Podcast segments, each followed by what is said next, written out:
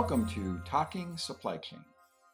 In each episode, you'll hear from the authors that make supply chain management review such a special publication. This podcast is hosted by Bob Trebilcock, editorial director of Supply Chain Management Review. Remember that Bob welcomes your comments now to today's episode. Welcome to today's episode of Talking Supply Chain. Is sustainability sustainable? I'm Bob Trebilcock, and joining me today are Stan Fawcett and Mike Knemeyer. You've probably heard them in previous podcasts. They're amongst my favorite guests. Stan is a professor at the University of Applied Sciences, Upper Austria, and Mike is a professor of logistics at The Ohio State University.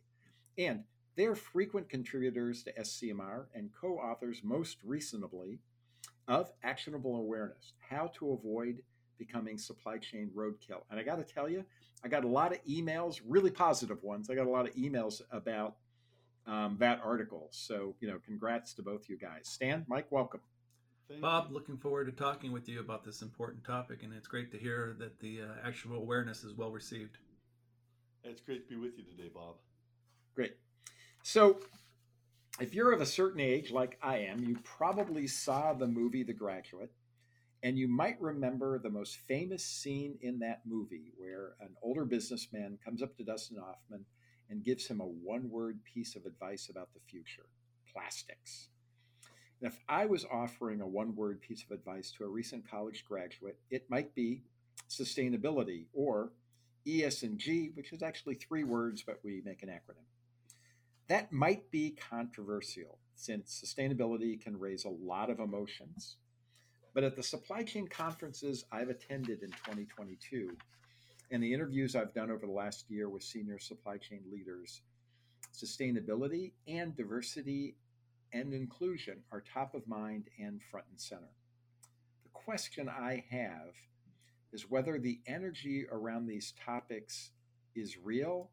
In other words, is it sustainable? It's a hot topic today, but are we still going to be talking about it five years from now? I don't know. I thought Stan and Mike were perfect for this discussion, given an article I published by them a few years ago that likened sustainability to a luxury good. So let's jump right into today's discussion. Guys, first, let's go back a few years to that article. Tell the listeners what you were seeing in the profession when you did that piece and what you meant by sustainability as a luxury good. Thank you, Bob. That's a great question. Let me get us started. Bob, when we wrote Sustainability Strategy, we were writing from two perspectives what we were hearing from companies and what we are observing with customers. I think one manager summarized the company's perspective beautifully. He said, Sustainability is only sustainable if it's profitable. And that really was the standard sentiment we were hearing. And that really points to customer attitudes towards sustainability. Are they willing to pay for it? Yeah, Stan's spotlight on the importance of customer attitudes cannot be understated. Um, you know, one big concern of mine is the role of social desirability bias around ESG and sustainability. Uh, for example, one of my colleagues in the marketing area here at Ohio State has shown that the likelihood of customers purchasing a more expensive sustainable product depends on whether or not someone is actually watching them make the purchase.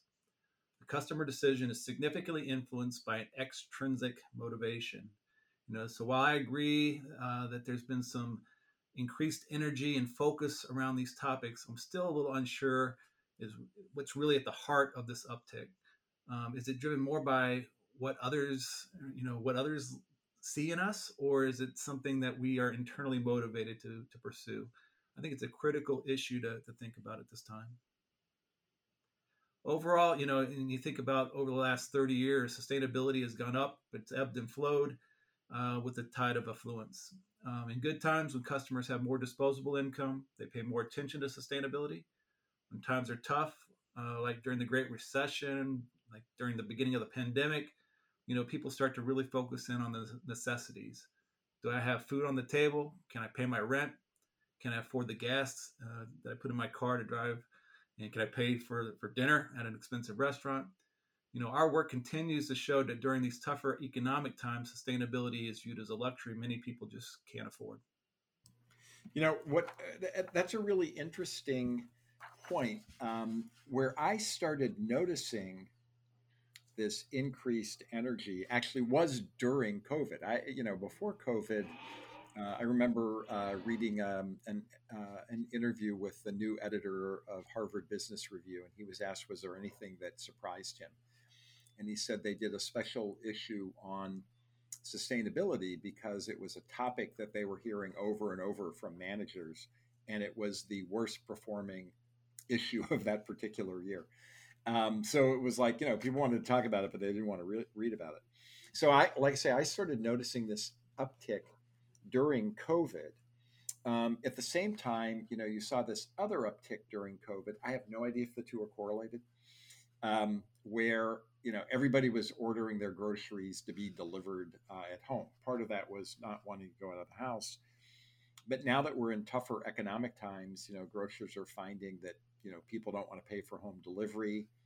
Uh, they're coming back to the store where they can you know really shop around price, and I and I wonder if sustainability, you know, things like um, organics versus uh, organics or green, you know, cleaners versus non-organic and less expensive is going to come into play. Again, I don't know.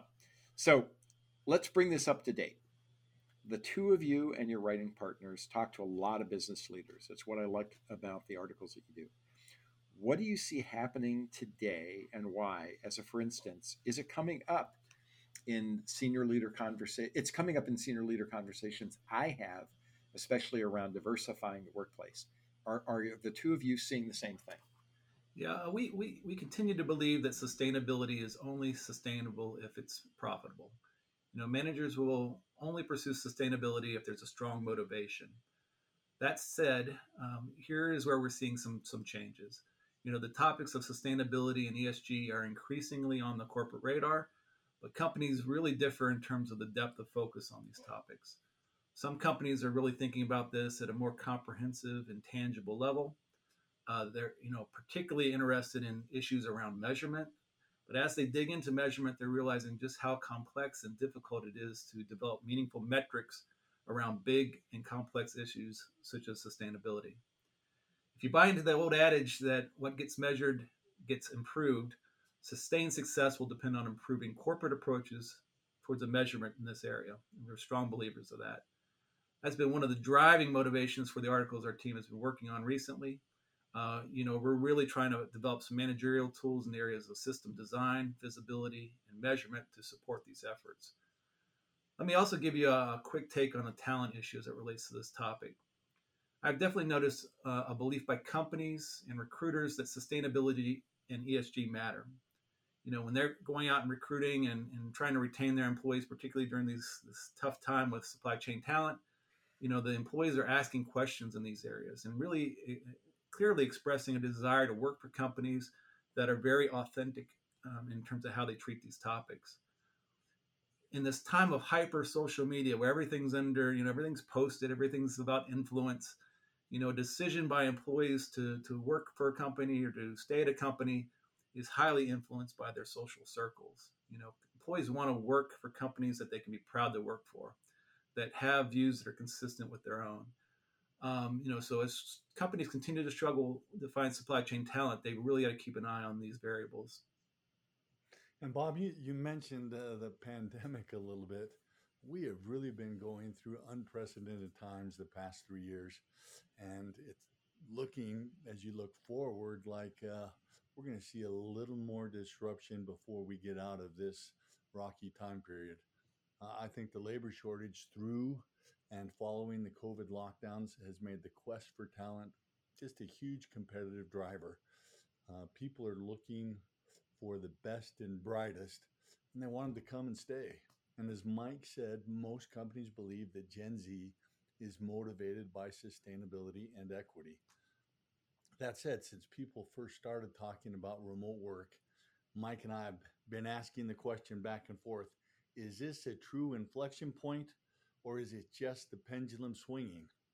Uh, the labor shortage gave workers leverage, uh, but today's slowing economy seems to be shifting that leverage.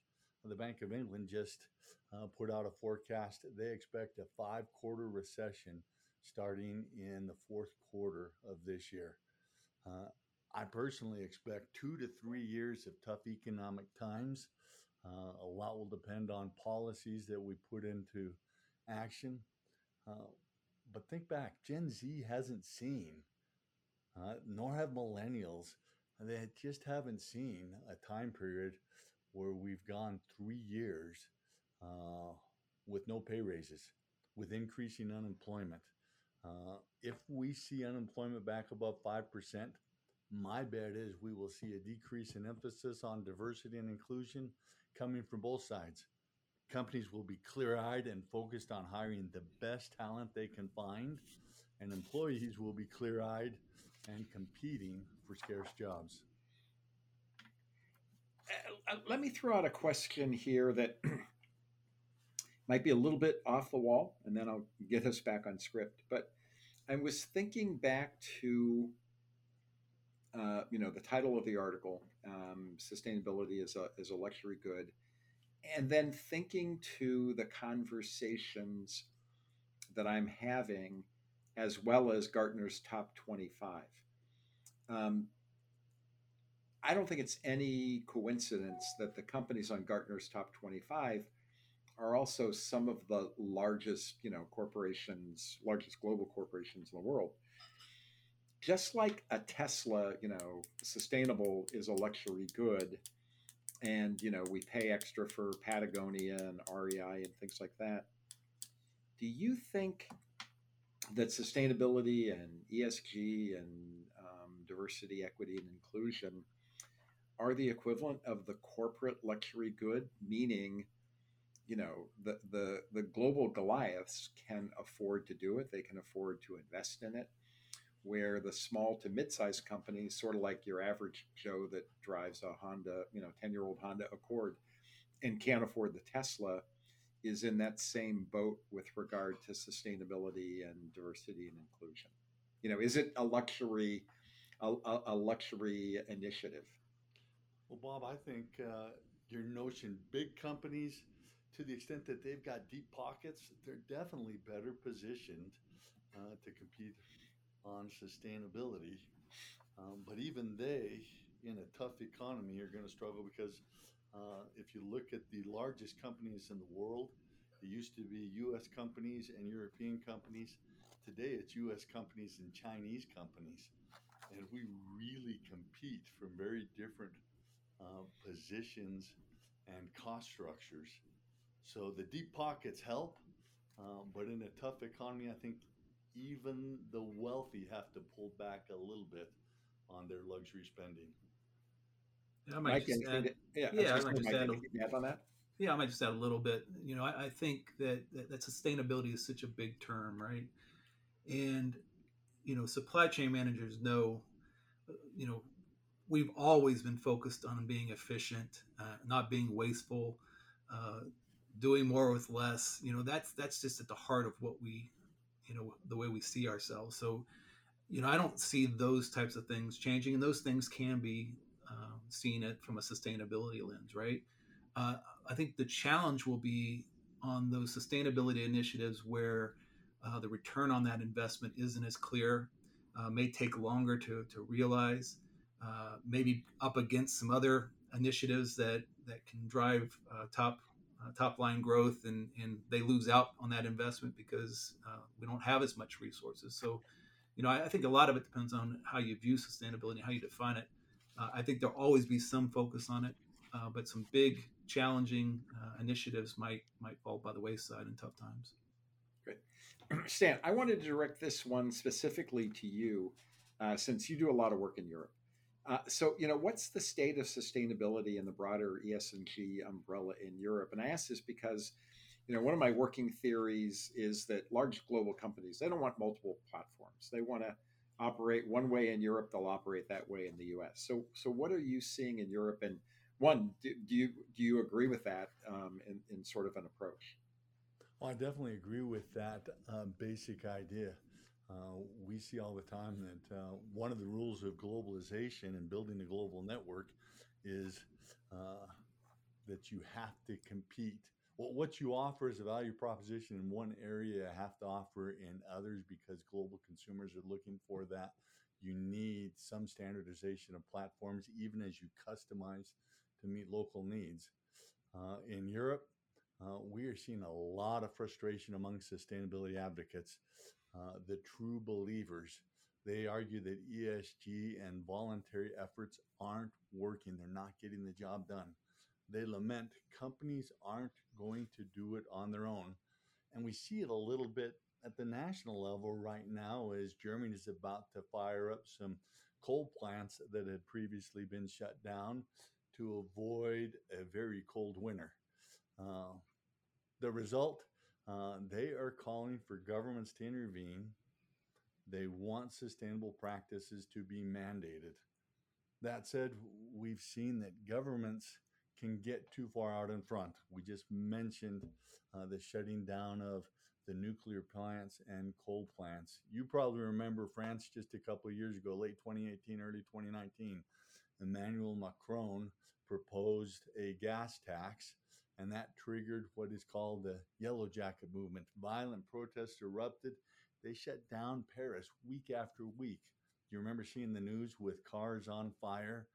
Uh, and then last year, as the wind stopped blowing across Europe, and energy prices doubled because renewables couldn't effectively replace fossil fuel and nuclear power, consumers were ready again to take to the streets.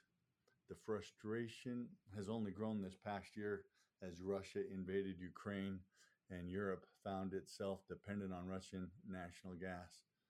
Uh, so I, I, think stepping back, uh, our friends in Europe are worried that uh, if you get too far out in front, if you don't make decisions from a systems perspective, then you may get unintended consequences. And in Europe, they're feeling, or should I say, suffering, the consequences of some of the decisions they've made. So the question is that, that I'm hearing is uh, if things go south, will there be a backlash that sucks the wind out of the sustainability movement and sets it back years? And I think that's a question that, that they're talking about in Europe and one we should have on our minds here in the States as well. Why is this so critical to supply chain, or rather, you know, why is it falling to supply chain? Mike, why don't you start? Yeah, sustainability and, and ESG are topics that directly relate to the efficient and effective functioning of supply chains. There's no doubt about that. You know, whether it be the inputs required to keep supply chains running or the outputs of activities across the supply chain, you know, these topics are central to the, the day-to-day work that we do. You know, given the responsibilities that fall on those that run supply chains and the cross-functional, cross-firm nature of our work, it's only natural that others look to our discipline for leadership in this area. Uh, you know, we may not always use that same terminology, and our motivations for success may be a little bit different but ultimately, you know, improvements in both sustainability and ESG can only help us meet our supply chain goals. You know, Mike's comments are dead on. Nobody with an organization has nobody within today's organizations has as much impact on sustainability as the supply chain. Uh, supply chain is source, make, deliver, and return. This sequence is responsible for a huge percent of value creation as well as being responsible for every company's sustainability footprint. So there are, there are a number of things that we hear over and over from companies. What are you hearing most commonly? You know, I think companies are seeing the writing on the wall. Uh, most managers we work with sense that regulators are going to impose sustainability requirements uh, on us as organizations before customers are truly ready. Uh, so that that's creating a well, I think they feel that they're in a bind. Uh, they, they tell us that you know we know we got to go there. We know the regulators want us to go there, but we really don't know how to get there. Uh, and honestly, neither do the regulators. So my sense is that managers care deeply about the environment but they find themselves juggling competing priorities. How can they thrive in a ridiculously competitive marketplace manage the risks of global supply chains, and be sustainable at a cost competitive level all at the same time. Yeah, I'm, I'm hearing the executives I talk to comment about the difficulties in achieving meaningful uh, progress in this area. You know, many companies have picked the low hanging fruit we always talk about, and now they're really required to reach more deeply into the supply chain. You know, I, and I think they're realizing that they can't do this alone, and they need better insight. You know, where can they make meaningful impacts in these areas of ESG and, and sustainability? You know, related to this, I'm definitely hearing more comments about the importance of the C-suite clearly articulating their true commitment to these efforts. You know, is it really uh, part of what the you know the leaders of the company believe in and are going to hold their employees accountable for? You know, um, really driving sustainability as a as not just being a luxury good is, is really tied to that C uh, level uh, perspective. From a supply chain talent perspective, companies you know will be very well served investing time into understanding what you know what are the graduates of our programs looking for. You know what do they really want? But what, at what point does the calculus change? You know, are we willing to pay to become a truly sustainable economy. You know, there's a big investment uh, just going through uh, Congress now, right, uh, to to push us in that direction.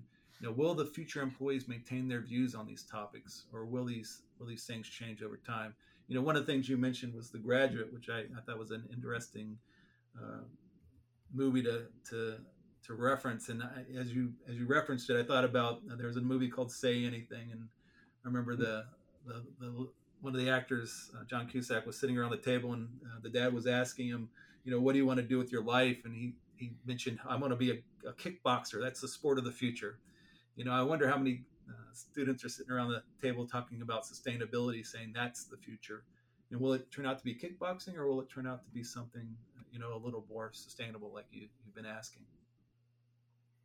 And John Cusack also famously had that thing where he says, I don't want to make anything. I don't want to sell anything. I don't want to sell anything that was made. I he goes litany that. Yeah, if you uh, haven't seen that, go go watch that on YouTube. it, it is exactly right. Exactly. It, it, it's a great scene. I'm glad you brought. Uh, as you know, I think all three of us are movie fans, given the number of things you guys have written about before. And as soon as you went to that one, um, that was the scene that I was playing over in my head. So thanks for bringing that up. All right, last question. I'm going to go out on a limb here, just based on our planning call. Uh, I think the two of you may have slightly differing views on this.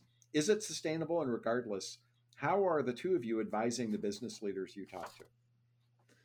Well, Bob, I think you're uh, calling me out for my what you might phrase as pessimism. Uh, I prefer to call it realism. And I do want to point out I'm optimistic in at least one area. Uh, where am I coming from? Uh, I don't see a magic. Uh, there, there is no magic bullet out there, no silver bullet uh, that can that can solve the problems companies are faced with right now. Uh, the competitive environment is tough. The regulatory environment is changing. Uh, we've got fierce global rivals, uh, and they've got to live in that world which is full of trade-offs. And to date, customers in the affluent world have not shown that they're willing to sacrifice their living standards to go all in on sustainability. Nor have the people in emerging markets given up their aspirations, their hope to emulate Western living standards. This means that r- real transformational tension exists uh, in the organizations uh, that I'm, I'm seeing and working with. Uh, we are all struggling to work our way through this transformational tension.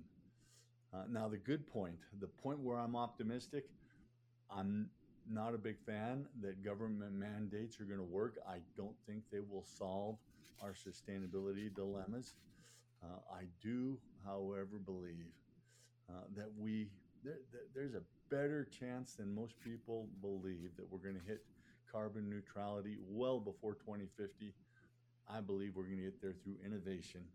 I think that if we inspire and uh, promote an innovative environment, we're going to find solutions uh, to this problem, just like we found uh, solutions to global hunger uh, 30 years ago. Yeah, I, I really think that growth comes, you know, from facing challenges and, and you know, uh, dealing with tension head on, like like Stan mentioned. Know? So I'm, I'm, I'm very hopeful that the current business environment is, is going to provide an opportunity for companies to take stock of their supply chains. You know, what what do they really want them to look like moving forward? While I'm confident that there will be this increased focus on resilience long term, I'm still unsure about sustainability and ESG. You know, will they be fundamental to what we do in supply chain uh, in the ways that they need to be? You know, so um, with the competing priorities that all companies face, it, it's going to be, um, you know, what rises to the top and what gets put in the back shelf. You know, that's the way typically businesses run. And, and Bob, you know, coming back to this, I your, your initial introduction, I think this is a topic we are going to be recycling uh, over and over again um, because of the nature of the tension, the trade offs that exist, and uh, the fact that business cycles have not been conquered yet. That said, let's tackle your second point. What are we advising? What are we telling companies? Uh, I focus a lot on building out the toolkit.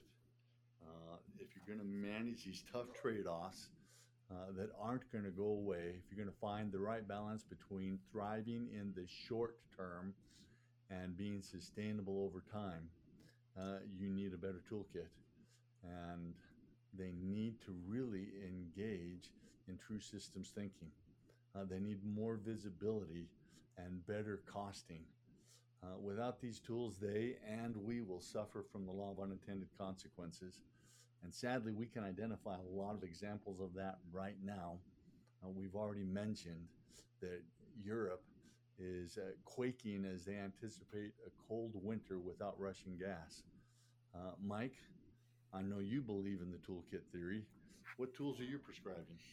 Yeah, th- you know, throughout my career, I've, I've prescribed how important it is for those operating in the supply chain to really have very similar pictures to what is going on. You know, and, and to get these pictures to be similar and to be clear, it really requires trust. It requires enhanced communication across the entire supply chain you know and the foundation of building trust and, and enhancing communication for company, companies is uh, having good data having good information and using that information to drive visibility about what is going on not only within your sphere of influence but you know those companies that are connected to you.